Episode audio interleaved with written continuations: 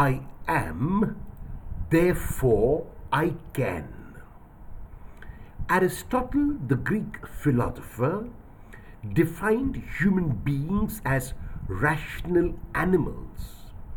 Rene Descartes, the French mathematician and metaphysician, went on to prove human existence through doubt and concluded that because we could think, we were. Cogito ergo sum, I think, therefore I am.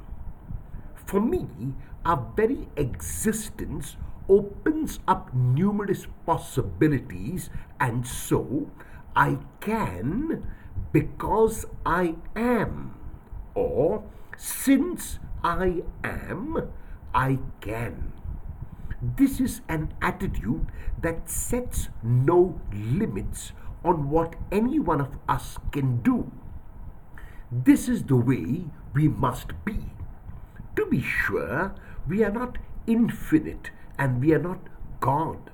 However, even as humans, the endurance, resilience, courage, goodness, and love that we carry within ourselves enables us to realize that we can always go one step further.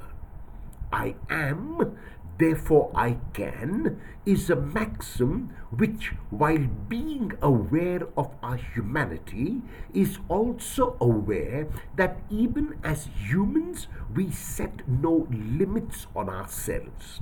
It realizes that because we are human and mortal, we will be limited. But the focus is not on the limit but on what we can achieve and do despite the limits of our humanity and mortality. When we are tempted to give up and give in, I am, therefore I can, must spur us on to just a little more. A little more love, courage, resilience, endurance, and a little more goodness.